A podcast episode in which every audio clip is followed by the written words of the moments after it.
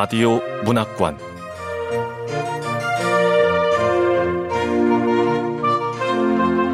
한국 단편 문학 특선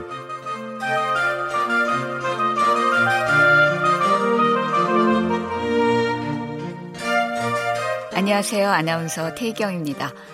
KBS 라디오 문학관 한국 단편 문학 특선 오늘 소개할 작품은 최유한 작가의 거짓말입니다. 최유한 작가는 2018년 동아일보 신춘문예에 중편 소설 내가 만든 사례에 대하여가 당선되면서 등단했고 서울대학교 국제학과에서 석사 학위를 취득했습니다. KBS 라디오 문학관 한국 단편 문학 특선 최유한 작가의 거짓말 지금 들어보시죠.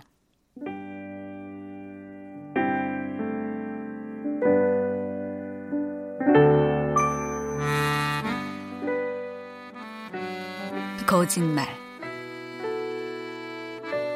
최유안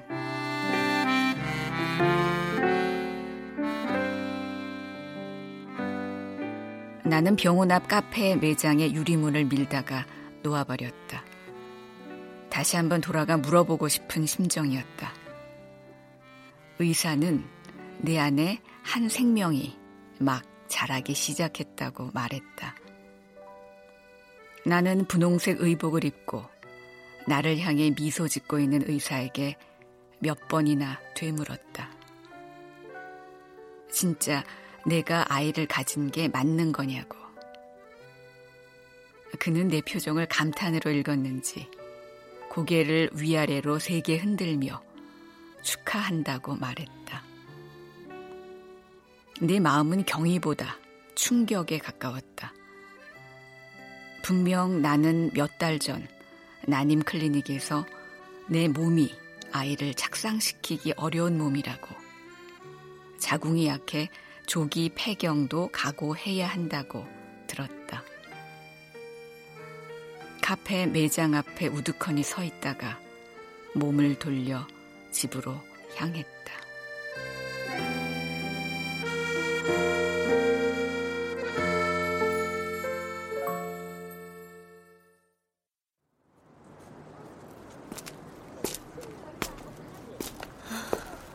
아이 고민은 끝났다고 생각했는데 난임 클리닉에서도 분명히 그랬어. 아이 갖기도 힘든 데다 갖더라도 유산될 확률이 높다고. 그래서 아이 때문에 힘들어하지 않고 내 삶에 충실하기로 마음먹었는데 이제 안정이 돼가는데 윤호 씨하고도 합의가 됐다고 생각했는데 이제 와서 아이라니. 우선 윤호에게 이 말을 쉽게 꺼내지 않기로 했다. 윤호는 오늘 내가 오후 반차를 쓴 이유가 단순 복통인 줄로만 알고 있었다.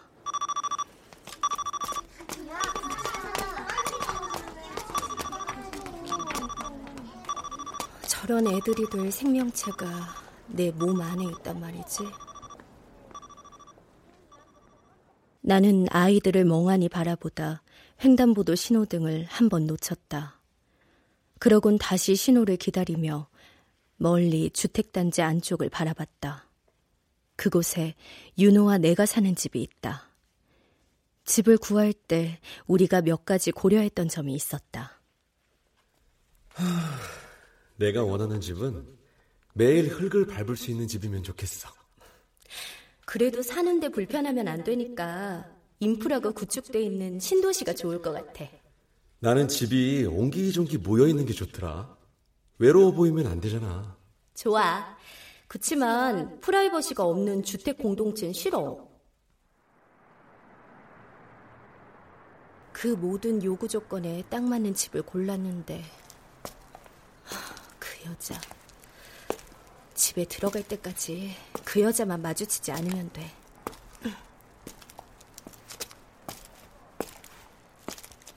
얼마 전부터 집으로 가는 골목에서 내 신경은 자연스레 곤두섰다. 집에 가려면 반드시 지나쳐야 하는 쌍둥이네 집 때문이었다. 오늘은 제발 마주치지 말자. 제발.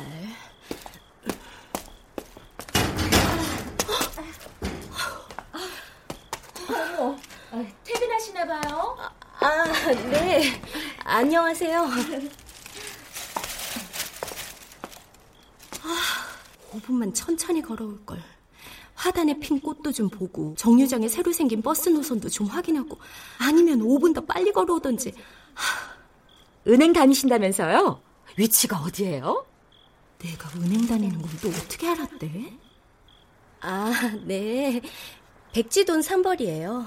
아, 은행 많은 데구나. 뭐 대단한 것도 아닌데 뭘 그렇게 숨기셨대. 쓰레기 버리러 가는 길인가 봐요. 그럼 전 이만. 어느 은행이냐고 묻기 전에 빨리 들어가자. 바깥분은 오후 강의가 있으신지 오전에 나가시더라고요. 시간 강사법으로 타격이 큰가? 요즘은 집에 많이 계시던데. 저 여잔 도대체 그냥 넘어가는 법이 없다니까.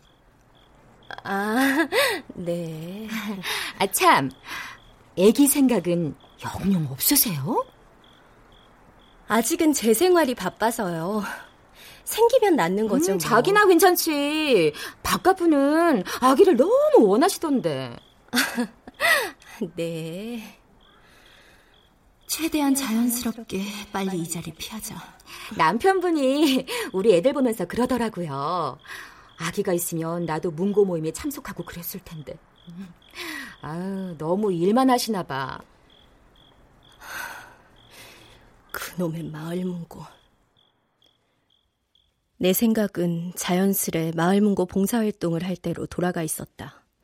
한 달에 두 번 서너 시간 주택단지 사람들은 자원에서 구역 내 마을 문고 봉사활동을 나갔다. 시에서 만들어준 문고에서 도서 대출과 반납, 정리를 돕는 일인데 거기서 나는 여자를 처음 만났다.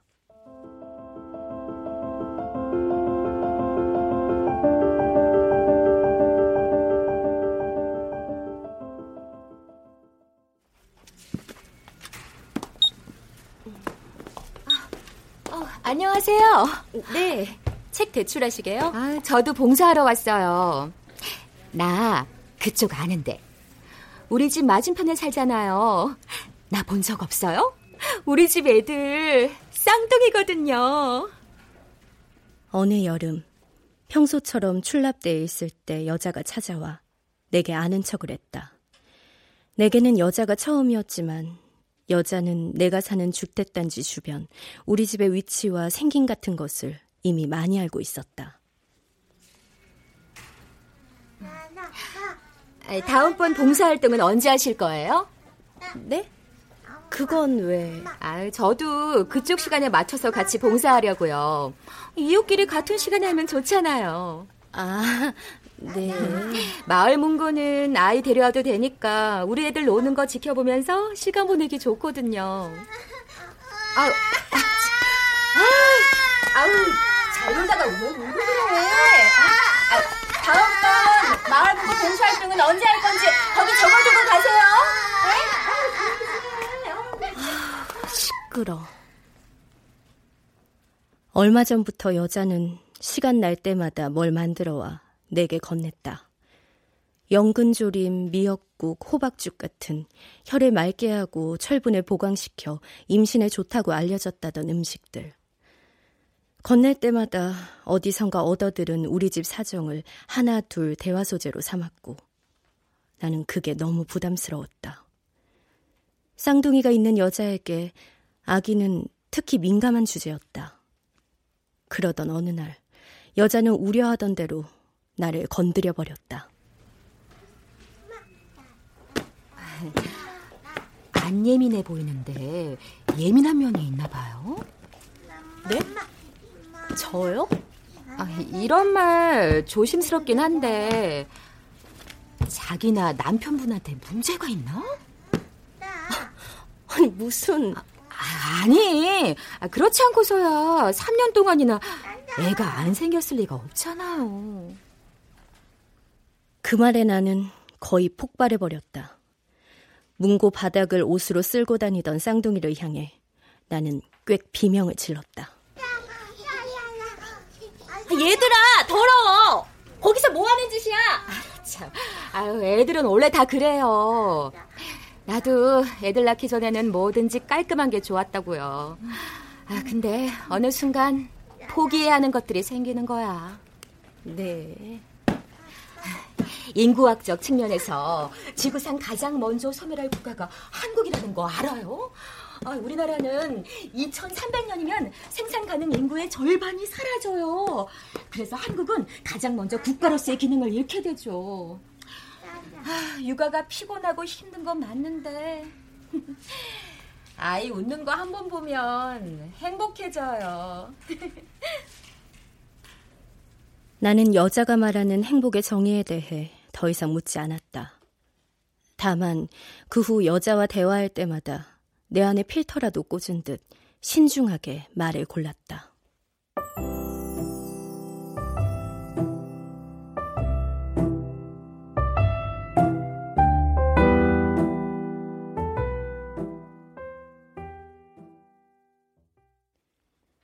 윤호와 나는 3년 전에 결혼했다. 31살 때였다.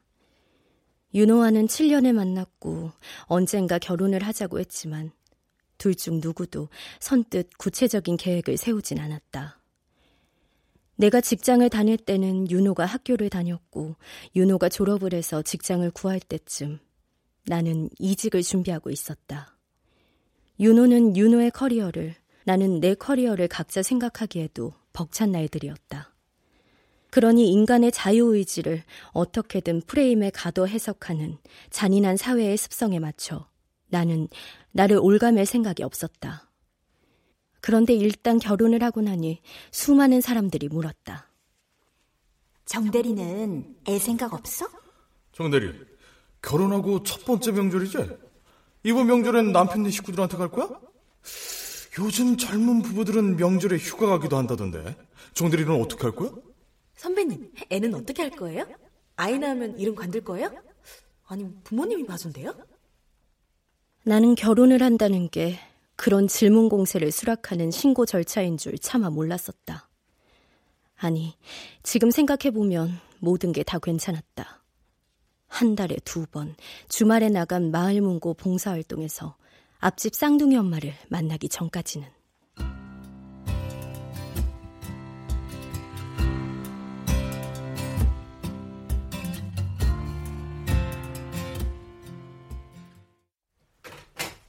아우 피곤하다. 아유. 까칠한 얼굴 보니까 임신 얘기를 어떻게 꺼내야 할지 모르겠구만. 11시야. 9시면 온다면서. 어, 아우 미안해. 아유 논문 쓰느라 시간 가는 줄 몰랐어. 많이 기다렸죠? 어? 어머니 알면서 되묻는 저버릇. 쌍둥이 엄마한테 아기 갖고 싶다고 했어? 에이, 그런 건 아니고. 애기들 이쁘다고 했지. 말 조심해. 말려들지 말라고. 별것도 아닌 것 같고. 나한텐 진짜 예민한 문제야. 아니, 대체 왜 애한테 관심이 없다고 말하는데? 쌍둥이 엄마한테 애 생각이 없다고 하면 없어서 문제, 있다고 하면 있어서 문제라고 할 사람이라고. 노력하고 있다고 말해봐. 임신에는 러시아산 거북이가 좋으니까 구해 먹어 보세요. 이럴 사람이라고. 그런 말 듣기 싫어. 아니 러시아산 거북이가 그렇게 좋대? 자기야. 야 그런 말 좀 들으면 어때? 쌍둥이 엄마는 당신 생각해가지고 남이 내 일을 아는 게 싫어 싫다고. 세영아, 아 인간들은 다 이러쿵 저러쿵 해. 자기네들 이야기하면 되잖아. 대체 왜 남 얘기를 하는데? 아이고 참. 세영아. 아 왜? 그런 말은 이쪽 왼쪽 귀로 듣고 오른쪽 귀로 흘려. 혼자 힘들어 하지 말고. 응? 음. 근데 집에 오면 손발부터 씻어라. 제발. 알았어.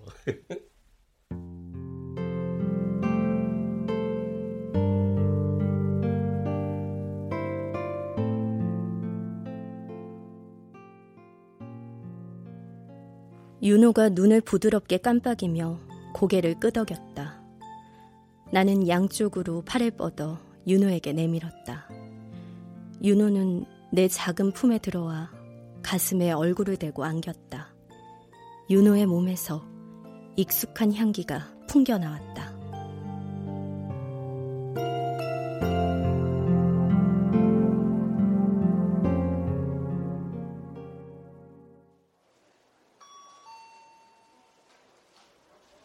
아직 윤호에게도 말하지 못한 임신 소식을 회사에 먼저 알릴 생각은 당연히 없었다.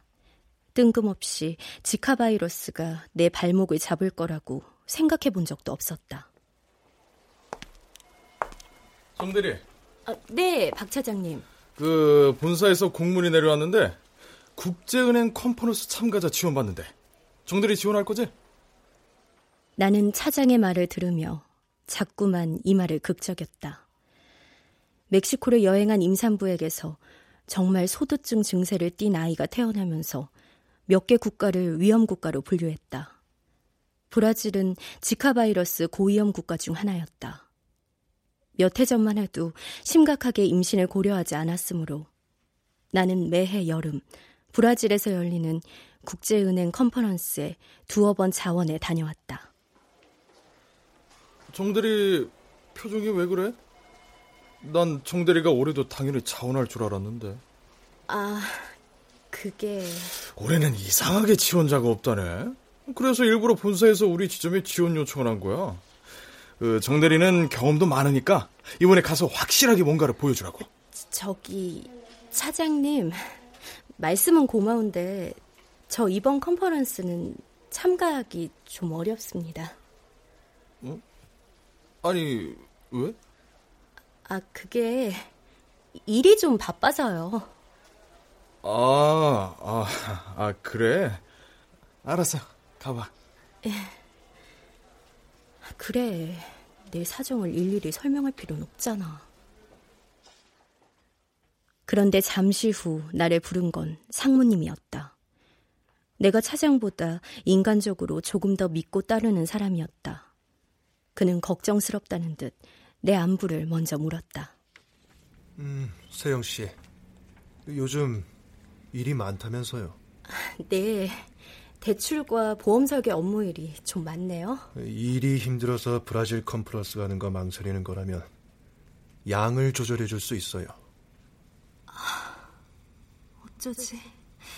눈 딱 감고 브라질 출장 다녀오겠다고 해버려? 세영 씨를 컨퍼런스에 보내려고 했던 건 다른 뜻도 좀 숨어 있었어요. 이번 브라질 컨퍼런스의 주제가 다가오는 시대 은행의 미래잖아요. 이 세영 씨가 잘 다녀오면 본사 미래대책팀에 합류시키자는 본부장님의 지시가 있었거든. 본부장님 지시요? 네. TF팀이니까 그쪽 일이 끝난 후에 상황을 보고 다시 지점으로 오든지 뭐 아니면 계속 본사에서 근무를 할 수도 있어요. 아, 다시는 잡을 수 없는 기회가 찾아온 건 분명한데 일단 알겠다고 하고 고민을 좀 해봐. 아니면 사실대로 소두증 아이에 대한 염려 때문에 안 되겠다고 말해? 아, 나님 클리닉에서 들었던 말이 왜 생각나는 거야? 환자분은 고위험군이에요. 난자가 곧 나오지 않을지도 모르거든요. 아마 환자분 어머님도 조기 폐경을 경험하셨을지 모릅니다. 빠르면 30대 중반에도 폐경이 옵니다. 당분간 몸 따뜻하게 하시고요. 출산에 장애가 되는 상황은 절대 피해 주셔야 합니다. 아니, 아니야. 사실 모든 건 확률이 높은 예상에 불과한 거잖아. 브라질에 다녀올 경우 지카 바이러스에 걸릴 확률이 높아진다는 거고. 재수 없이 지카 바이러스에 걸렸다 쳐도 소두증을 가진 아이가 태어날 확률이 높아진다는 거잖아. 그렇다면 내가 브라질에 잘 다녀와서 본사에 들어갈 확률도 있지만 그렇지 않을 확률도 있다는 얘기잖아. 아, 참, 왜 자꾸 의사 말이 생각나는 거야. 환자분은 자궁이 약해서 유산도 쉽게 될 수 있습니다. 무조건 몸을 잘 보호해 주세요. 세영 씨, 이번 기회 은행원한테는 정말 두 번 다시 올 수 없는 좋은 기회예요. 상무님, 사실은 제가 지금 출산을 준비 중이라서요. 아, 예. 출산, 음. 네. 그래서 이번 브라질 컨퍼런스는 참가할 수가 없을 것 같습니다. 어, 세영 씨는 아이 낳을 계획이 없는 줄 알았는데. 네, 그랬었는데 지금은 준비를 하고 있습니다. 아, 예. 뭐 그럼 할 수 없죠. 나가 봐요.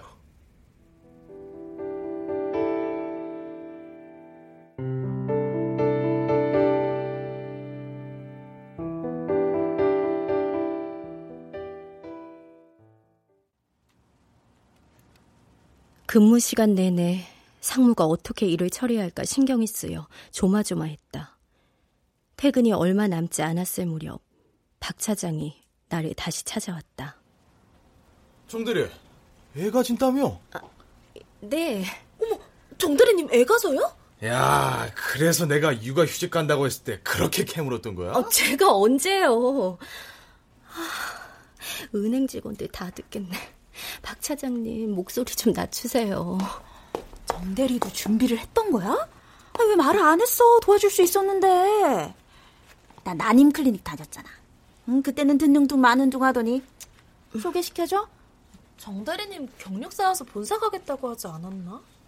의외네요. 은행 안에서 잔물을 보고 있던 직원들이 너나 할 것 없이 동작을 멈췄다.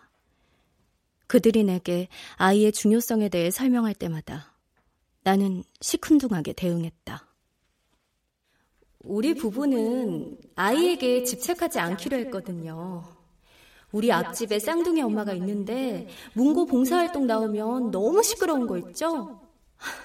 전 조용히 책 좀 읽으려고 문고 봉사를 하는 건데 번번이 쌍둥이가 제 주말 오후를 망쳐놓는다니까요. 어떻게 들릴지 모르겠지만 전 애들 싫어요. 우연히 가지면 모를까 애 없이도 충분히 행복할 수 있다고 봐요. 그런데 지금 쩌렁쩌렁한 소리로 사람들에게 내 이야기를 하고 있는 박 차장은 내 말이 궤변이었음을 옹졸한 질투심과 비굴한 모욕감에서 비롯된 말에 불과했음을 증명해주고 있는 것이었다. 나는 내가 짜놓은 시나리오가 완벽하게 무너져가고 있다는 사실을 실감했다. 내가 지금까지 했던 것이 당차고 젊은 여성 코스프레였다는 걸 깨달아야 했다. 앞에서 당당하게 굴고 뒤에서는 아이에 집착하는 여자가 되어 있었다. 저 마감 다 끝내서요. 저 먼저 퇴근하겠습니다. 어, 성대리. 애 가지려면 몸 관리 잘해야 되니까 어서 가봐요. 아이고.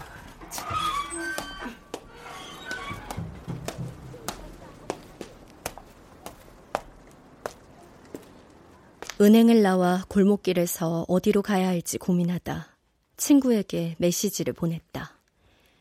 시청에서 출산정책 조례를 담당하는 제이였다. 내가 알기로 제이는 결혼할 생각이 앞으로도 없었고 사회나 인구 문제에 관심이 많은 사람도 아니었다.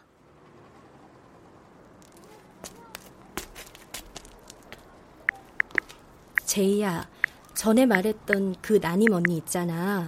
드디어 아기를 가졌대. 아기 생기면 바로 신청해야 한다고 했던 게 뭐였지? 든든 서비스? 가까운 관공서 가서 임신 확인서 신청하시라 그래. 그럴게. 참, 전에 다둥이 부모 관련 홍보지 만들면서 우리 동네에 온다고 했지. 왔다 갔어? 조만간 가려고. 가면 너한테 들를게. 그때 보자. 나는 제이와 연락을 끊고 윤호에게 문자를 보냈다.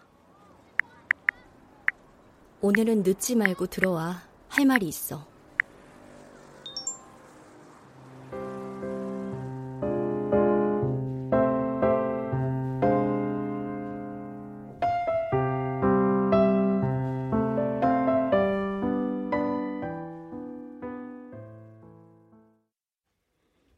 윤우는 집 안에 들어오자마자 나를 들어올려 아일랜드 식탁 위에 앉혔다. 이건 관계를 갖기 전에 우리 부부가 서로에게 보내는 신호였다. 우리 그동안 너무 안 했어. 알지? 자기야, 잠깐만. 아이를 낳는다면 우린 어떻게 될까? 뭘 어떻게 돼. 잘 키우면 되는 거지. 왜? 다시 나님 클리닉 가보고 싶어? 우리 둘 누구든지 마음이 바뀌면 나님 클리닉 다시 가기로 했잖아. 자기야, 우리가 아이를 잘 돌볼 수 있을까? 뭘 무서워해. 넌 다른 것도 잘해왔잖아. 잘할 거야. 뭐야? 너는 잘할 거라니? 아이 낳으면 나 혼자 다 봐? 아니, 물론 나도 같이 하지. 내 말은 내가 아이 젖먹이고 할 수는 없는 거잖아. 그러니까 먹이고 입히고 재우고 놀리는 그 모든 과정이 엄마를 중심으로 돌아간다는 말이잖아. 아니, 내 말은 그런 뜻이 아이 아니라. 낳으면 돈도 많이 들 텐데? 돈이야 뭐 벌면 되지. 너랑 나랑 지금도 어떻게 어떻게 먹고 사는 거지. 돈을 남겨가며 살진 않잖아. 어떻게든 다 사라져. 어떻게? 어떻게 다 사라지냐? 애도 있는데. 오늘따라 왜 이렇게 예민하실까? 저기 있잖아, 자기야. 만약에 아기 때문에 우리 둘 중에 누군가 일을 그만둬야 한다면 자기 그만둘 수 있어? 아, 내가 왜 그만둬? 나는 계속 돈 벌어야지. 직원들이 그러는데 시터 아줌마 드리는 가격이 내가 버는 돈이랑 거의 비슷하대. 그럼 어떡해. 그때 가서 나 정말 일 그만둬야 해? 걱정하지 마. 아직 일어나지 않은 일이잖아. 나는 그 말을 듣고 이야기를 더 이어가지 않았다. 윤우는 걱정이 된 건지 내 머리를 쓰다듬으며 말했다. 엄마가 필요한 거 있으면 말하래. 윤호가 꺼낸 문장이 허공으로 흩어져 갔다. 나는 말없이 천장을 바라봤다. 그 순간 우리가 난임 클리닉에 다녔다는 사실을 어머니도 알고 계시다는 생각이 들었다. 어머니는 무슨 생각을 하면서 그 얘기 들었을까? 윤호 씨는 가끔 내가 비밀이라고 생각하는 걸 비밀이라고 여기지 않아. 괜찮아. 걱정하지 마. 저기 어. 뭐 할 말 있어? 아, 아니. 어머님한테 내일 감사 전화라도 해야겠어. 어. 내일 어머님께 진짜 감사의 전화를 드릴 생각은 애초에 없었다. 다만 진짜 하고 싶은 말을 하면 윤호가 어떻게든 오해할 것 같았다. 내 말이 윤호의 오해를 부르고 그래서 다시 속을 꺼내놓는 깊은 대화가 시작되어야 한다면 우리는 서로의 이해를 구하기 위해 각종 논리로 치장된 자기 주장을 펼쳐야 할 게 분명했다. 내가 방금 뱉은 문장은 일종의 회피성 빈말이었다. 불필요한 오해를 하지 않게 내가 쌍둥이 여자에게 직장 사람들에게 가림막처럼 쓰는 말. 그러니까 일종의 거짓말.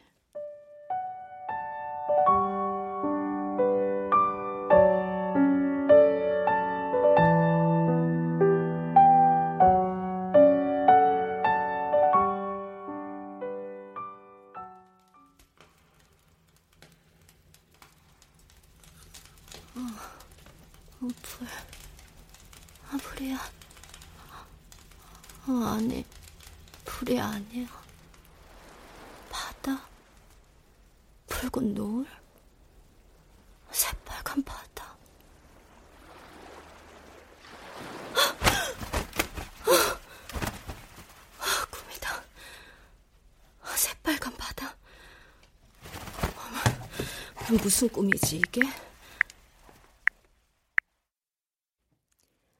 나는 휴대폰을 열어 꿈 해몽을 찾았다. 원하는 일이 성취되는 꿈이라고 적어 놓은 글귀를 보았을 때 갑자기 눈물이 나왔다. 순간 구역질이 아래서 위로 쏠려 나왔고 나는 급하게 화장실로 뛰어갔다.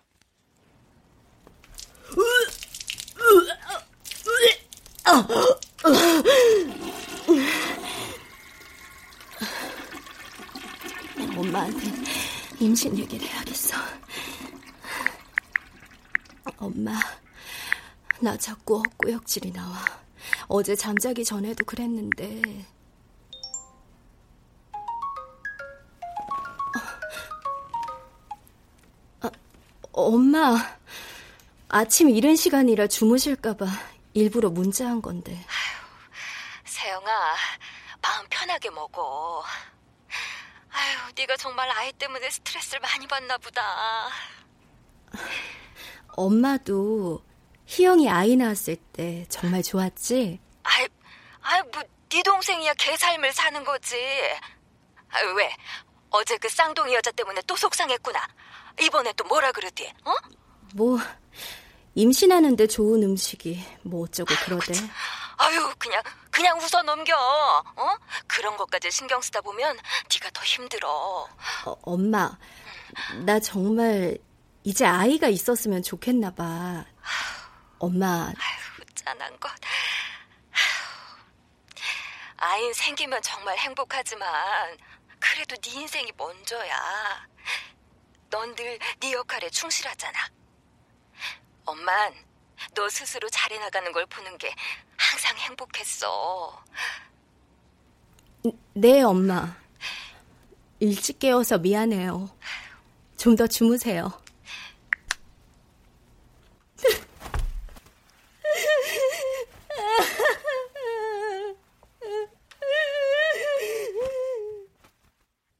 전화를 끊고 주저앉아 울어버렸다.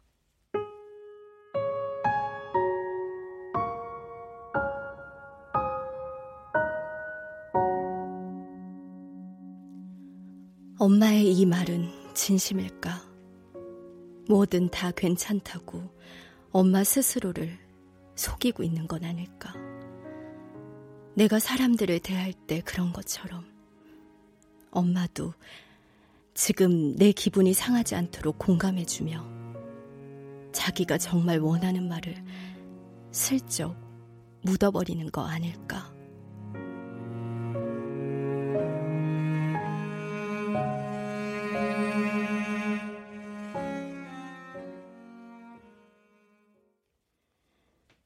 토요일이었지만 제이는 일 때문에 서너 시쯤 우리 집 근처에 들를 것 같다고 했다.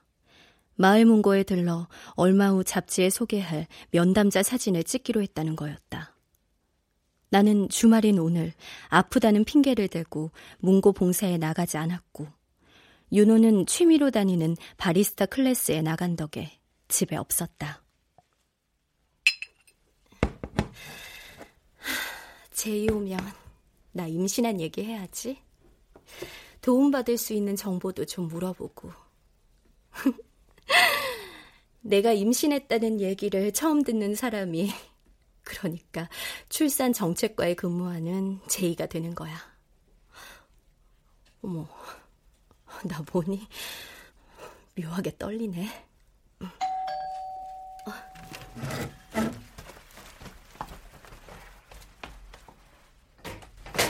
서 와, 제이야. 기다리고 있었어. 아, 우리 2년 만이지. 벌써 그렇게 됐나? 주택도 괜찮네. 앉아. 자.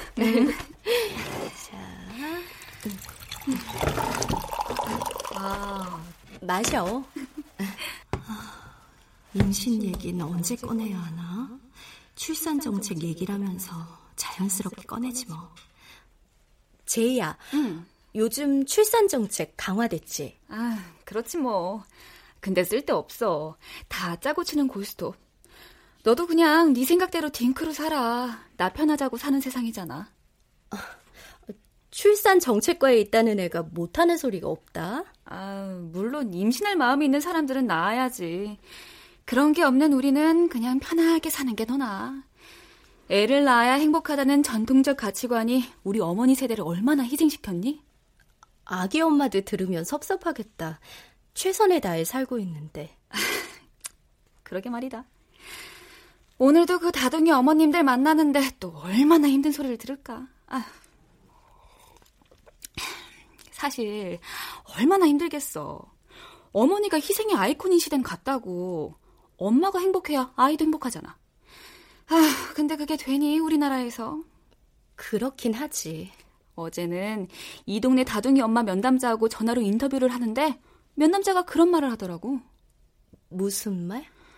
자기가 아는 어떤 여자는 남편이 애를 그렇게 갖고 싶어 하는데 여자가 자기 생각만 해서 애를 안 낳으려고 한대. 여자들이 이기적이라는 거지. 그런 사람들한테 아이를 갖는 게 어떤 의미인지 알려줘야 하고 정책적으로 지원을 해줄 필요가 있대. 여자들이 왜 이기적이냐? 그렇게 생각하는 사람들이 이기적인 거지. 어, 어, 쿠키 먹어. 그래.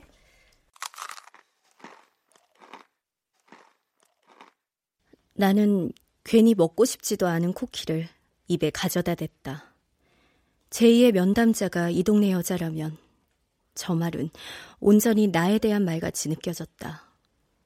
그러나 나는 나를 자기 생각만 하는 여자라고 정의해 본 적이 없었다. 나는 임신했다는 말을 끝내 꺼내지 못했고, 제이는 3시경 자리에서 일어났다.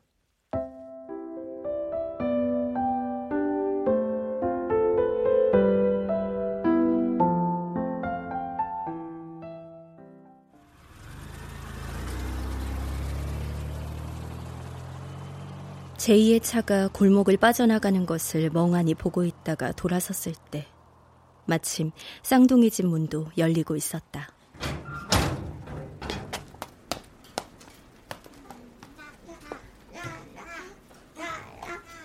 문틈으로 쌍둥이가 아장아장 걸어 나왔고 뒤쪽에 여자의 목소리도 들렸다. 자, 가자. 조심히 가라. 정말 잘 걷네. 너네 곧 뛰겠다? 어머, 안녕하세요. 아, 네. 얘들아, 차 타자. 자, 옳지. 너도 같이. 아, 이 카시트 벨트 벗기면 안 돼요. 아, 근데 오늘은 문고 안 가세요? 아, 문고 가는 오철이면 아니네. 아, 네. 좀 아파서요. 아, 왜요? 어디가 안 좋으세요? 그냥 몸이 좀 안 좋네요. 어머, 애가 들어서려나? 짜증내면 안 돼. 최대한 웃으면서. 그럴 수도 있겠죠. 아유, 그 말 들으면 남편이 좋아하겠다. 네? 아유, 그래요. 아이는 안 가진다. 딱 끊어 생각하지 말고, 좀 유하게. 어, 이뻐라. 아유, 그래. 아유, 그리고 애기들도 많이 봐요. 아유, 우리 애들도 보고요. 예쁜 애들 보면 예쁜 애가 태어난대요. 자, 아, 오늘 우리 쌍둥이 사진 찍으러 가기로 해서 나도 오늘 문고 봉사 못 가게 됐네. 다음 주말에는 같이 봉사하러 가요.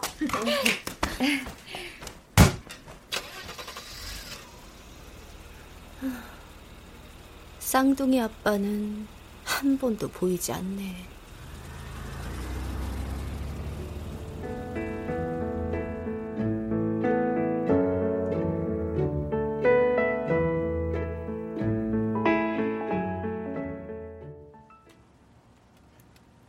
출근 후 계장들은 어김없이 믹스커피를 타서 돌렸다.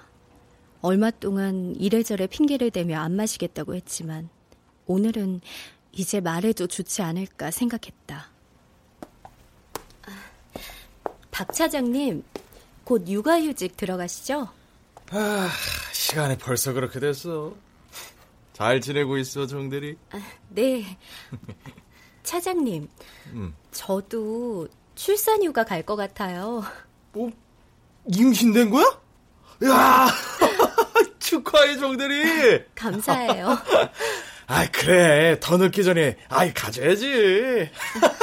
잘 됐어. 감사합니다. 정말 감사합니다.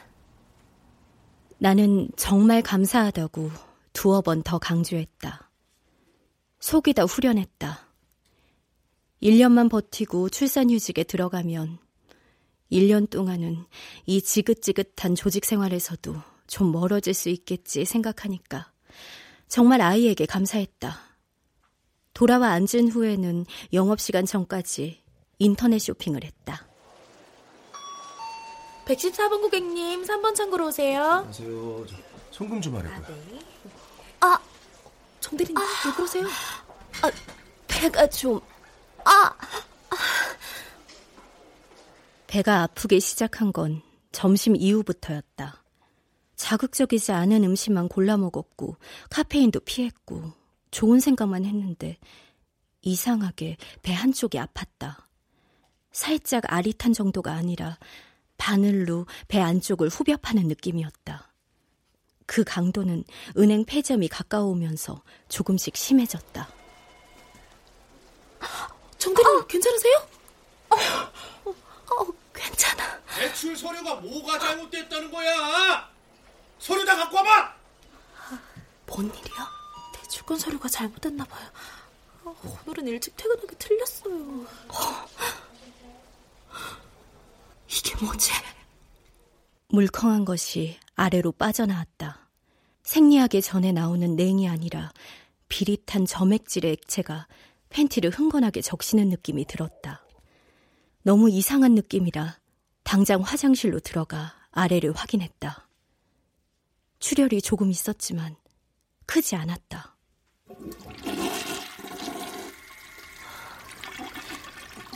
생리가 갑자기 시작됐나? 이번에도 임신이 아닌 거야? 병원에선 분명히 임신이라 그랬는데. 이따 마감하고 병원에 가보지 뭐. 어? 이제는 또 괜찮은데? 그 후에도 배는 아프다 말다를 반복했다. 대출권에 사고가 생겨 폐점 이후의 시간을 날려버렸다. 그러다 보니 통증도 잊히는가 싶었다. 그런데 아, 어, 아, 대리님, 정대리님, 어, 깜짝아! 아, 아, 누구 119좀 불러주세요.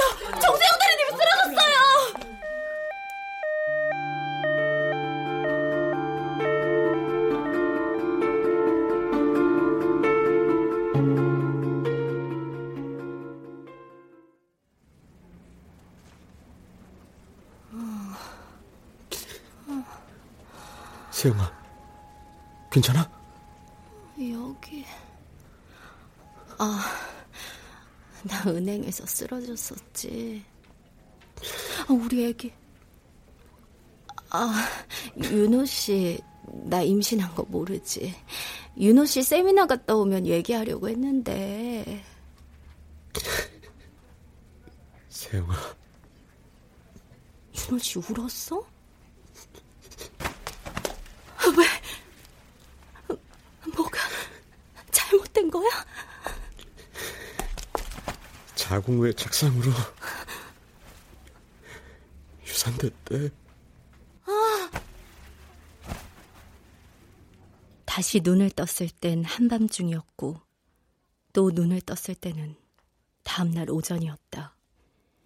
일어날 때마다 나는 병원 구석으로 들어오는 희미한 빛을 바라보다 다시 잠이 들었다. 하루 사이 몰라보게 헬쑥해진 윤호가 병원에서 조금 더 간호를 받는 게 좋지 않겠냐고 물었지만 더 이상 병원에 있고 싶지 않았다. 가고 싶어. 집으로 가고 싶어? 응. 그래, 그러자. 우리 집에 가자.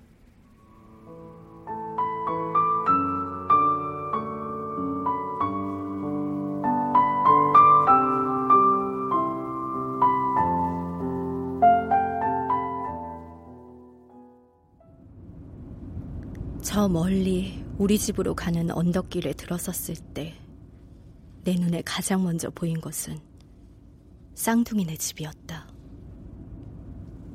쌍둥이네 엄마 진짜 너랑 친해지고 싶은가 보던데.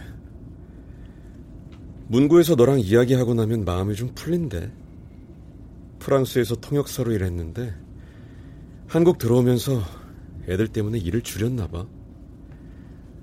남편이 프랑스 사람이라 한국말을 못한대. 그러니까 아빠 일까지 엄마가 다 해야 되니까 얼마나 힘들겠어. 게다가 애 둘을 거의 혼자 키우는데. 다 왔다, 우리 집.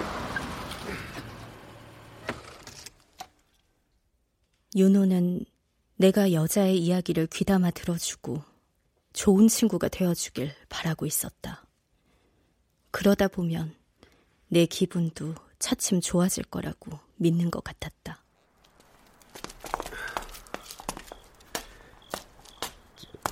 장모님이 유산도 출산한 것하고 똑같이 몸조리를 해야 된대. 당신 잠들었을 때 미역국 두고 가셨거든. 당신한테 우는 거 보여주기 싫으시다고. 이따 전화드리자. 음.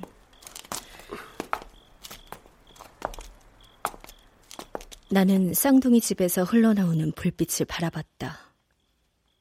그러면서 여자가 했던 말을 천천히 곱씹었다. 나는 내가 아이를 낳아 기르는 게 정말 자랑스러워요. 아이들은 나라의 미래잖아요. 아무리 힘들어도 아이들 웃는 거 보면 한 번에 말끔하게 날아간다니까요. 난 빛나는 순간을 탑처럼 쌓아 올리면서 살아가고 있다고요. 당신, 진심으로 나하고 더 친해지고 싶었던 거예요? 혹시 내가 당신처럼 아이를 갈망하고 있어요. 그런 얘기 들으면서 안심하려는 거 아니에요? 당신은 정말 당신이 했던 말대로 정말 행복해요? 나는 불빛을 물끄러미 바라보다 중얼거리듯 말했다. 거짓말. 어? 뭐라고? 아니, 아무것도 아니야. 장모님이 집도 따뜻해야 된대. 오늘은 보일러 빵빵하게 틀어야겠다. 음.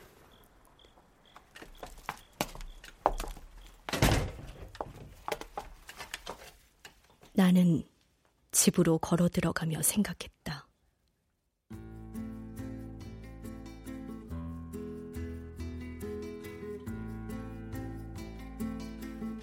그래도 여자는 내가 아기를 갖기 위해 노력했었다는 사실을 몰랐으면 좋겠다고.